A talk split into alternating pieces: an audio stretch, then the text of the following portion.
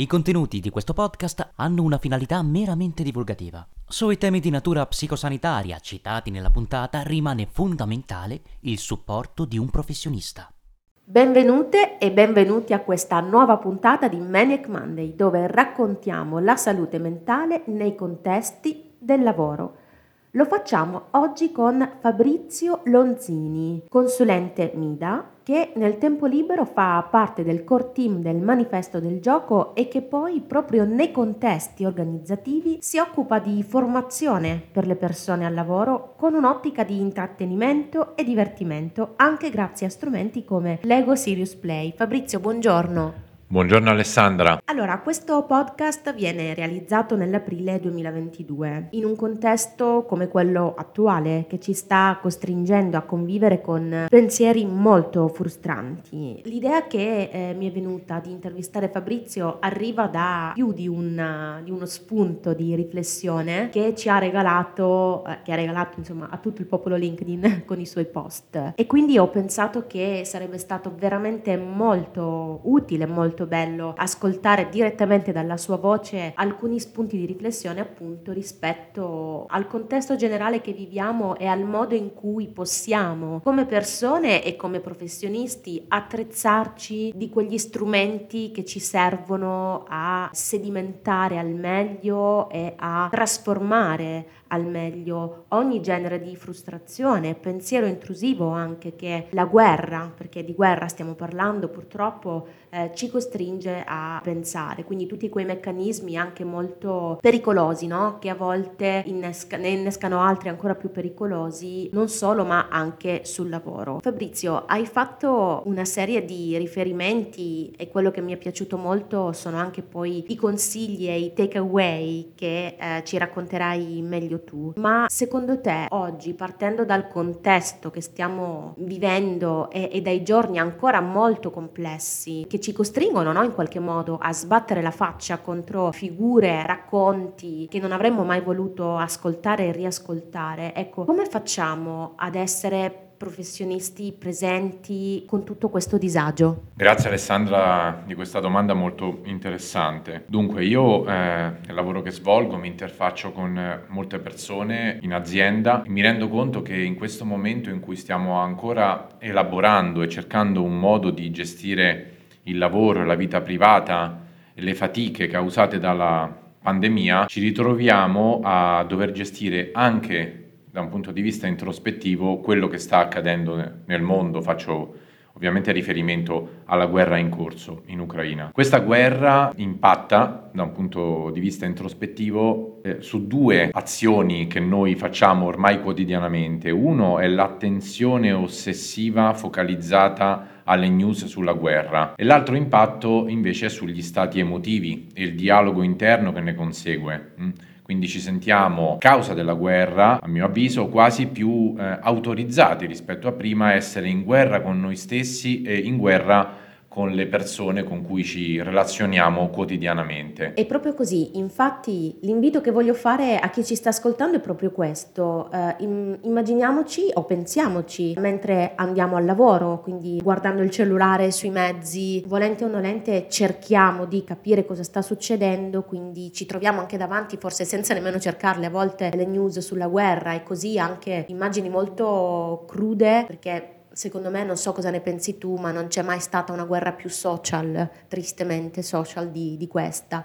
Arrivano video personali da, da, ogni fronte e da ogni dove e dobbiamo fare i conti con questi video. Quindi detto ciò carica, ci carichiamo di una frustrazione e arrivati al lavoro, anche se facciamo finta nella nostra inconsapevolezza, nel nostro inconscio, di cominciare le nostre attività, di cominciare la nostra giornata, abbiamo già un sovraccarico emotivo e cognitivo veramente importante. Dopodiché arriviamo e con i nostri colleghi ci tocca fare i conti, quindi ci tocca parlare, comunicare, eh, chattare, scrivere mail e soprattutto pensare a cosa fare di produttivo. E in quel momento come ci sentiamo con noi stessi. In quel momento stiamo anche portando sempre dentro i nostri no, di, di disagi, le nostre ansie da prestazione, la nostra sindrome dell'impostore, il nostro burnout. Ne abbiamo parlato in due puntate di Manic Monday. Abbiamo visto che anche il burnout ha diversi stadi, quindi è un po', siamo molto di più no, della somma delle singole parti. Queste singole parti è molto importante riuscire ad individuarle forse una a una. Il contesto in cui viviamo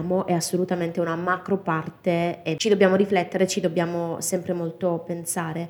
E quindi immaginandoci nella nostra giornata, Fabrizio, co- cosa possiamo fare secondo te per convivere senza farci governare negativamente dalle emozioni e dalle notizie che appunto incassiamo? Grazie Alessandra, mi ritrovo molto in questo scenario che hai descritto. E mm, il contesto attuale non facilita questi processi, quindi io ho messo a fuoco e utilizzo un, un modello per gestire questi momenti che ho condiviso, sto condividendo con alcuni professionisti con cui mi relaziono quotidianamente. Per me il primo punto importante è quello di limitare il tempo che destiniamo al consumo di news, uso consumo volontariamente.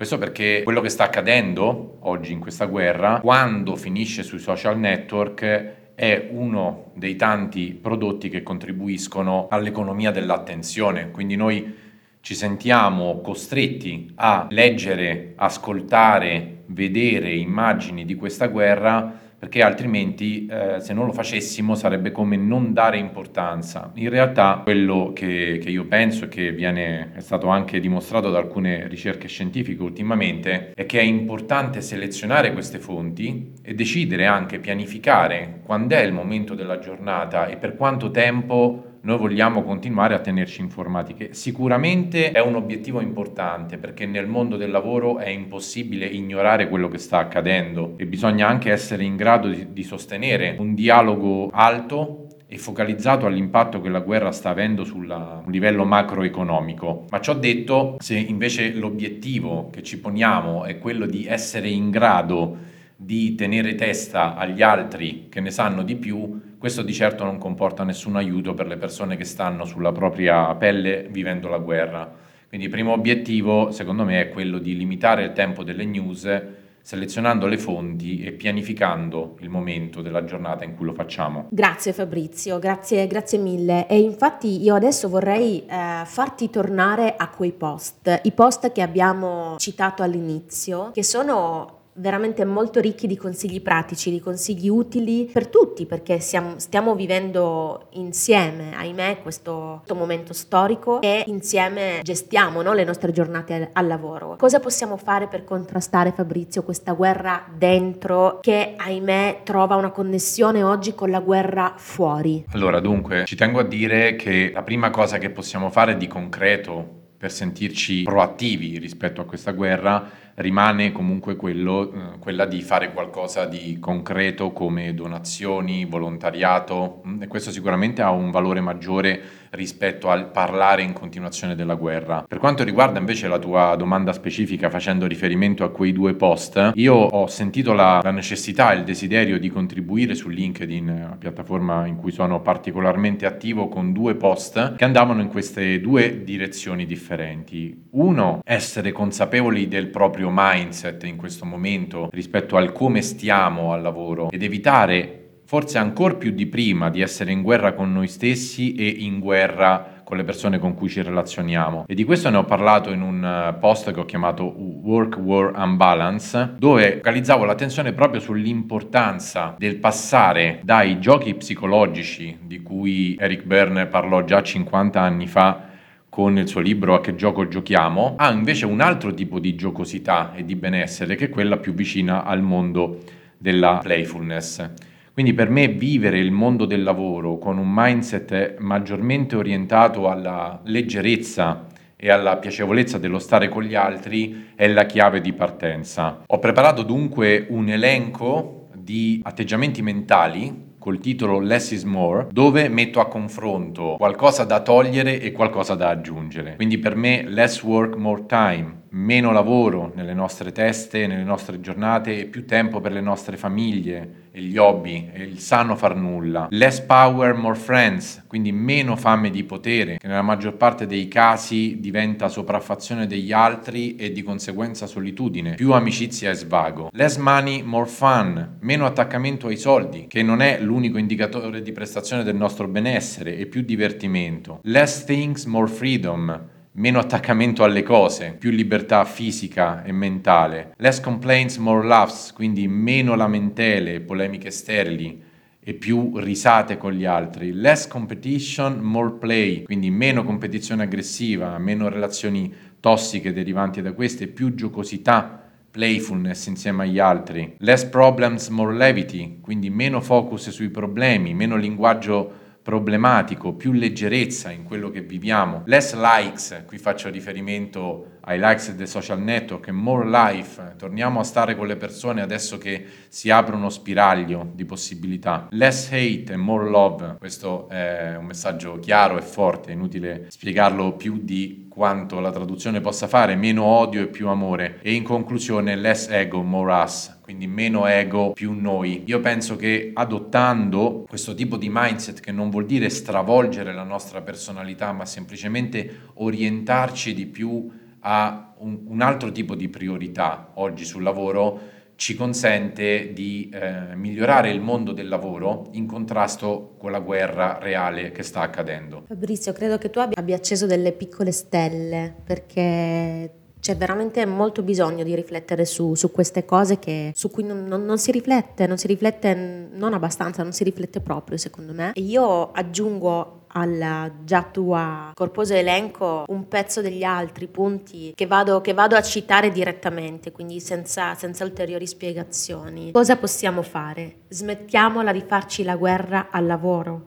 Mettiamoci quindi più spesso nei panni degli altri i nostri team, le nostre persone, i nostri colleghi. Facciamo una domanda in più, chiediamo più spesso come stai volendo ascoltare sinceramente la risposta. Diamo e chiediamo feedback con regolarità, non aspettiamo le crisi, non aspettiamo di vedere facce tristi o comportamenti poco virtuosi, ecco, per accorgerci che qualcuno al lavoro vicino a noi è a disagio. Pronunciamo più spesso le parole scusa, grazie, mi dispiace o hai ragione. È sano, comunichiamo le nostre percezioni, che non sono mai la verità assoluta, quindi mettiamoci molto di più in discussione. Celebriamo i successi altrui e raccontiamo anche i nostri. Questo fa parte del confronto sano insieme al nostro team. Siamo generosi, quindi cediamo dei pezzi a chi merita di crescere. Non siamo gelosi del nostro lavoro, delle nostre attività, non viviamo tutto con malsana competizione. Facciamo spazio alle nuove generazioni, facciamo amicizia con i colleghi, perché no? Innoviamo conquistando ciò che ci spetta, senza l'ossessione per il potere, per i soldi o per il possesso. Innoviamo perché siamo noi il futuro del lavoro lavoro. Divertiamoci, ridiamo, scherziamo, giochiamo di più. Ecco, io credo che non ci sia davvero più nulla da aggiungere e con questo vi do appuntamento alla prossima puntata di Maniac Monday dove raccontiamo la salute mentale nei contesti del lavoro e ringrazio Fabrizio Lonzini. Grazie a te Alessandra, ciao a tutte e tutti. Buon ascolto, ciao.